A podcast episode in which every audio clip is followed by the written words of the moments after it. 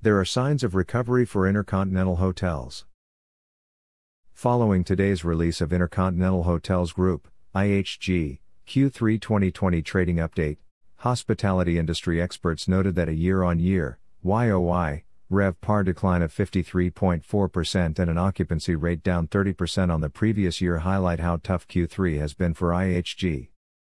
But despite this, there is reason to be positive as the hotel chain has reported that occupancy improved from 25% to 44% in Q3, signaling a light at the end of the tunnel.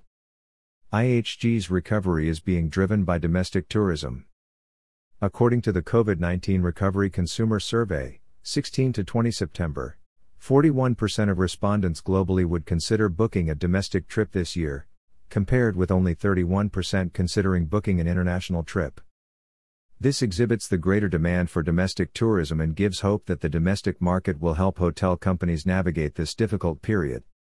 The European market was hit particularly hard during Q3, with RevPAR down 72% YOY, as a second coronavirus wave is starting to take grip across the continent.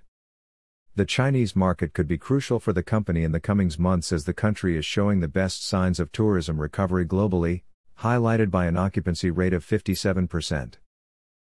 The coming months will be incredibly challenging for IHG, however, the signs of a slow recovery are beginning to become apparent.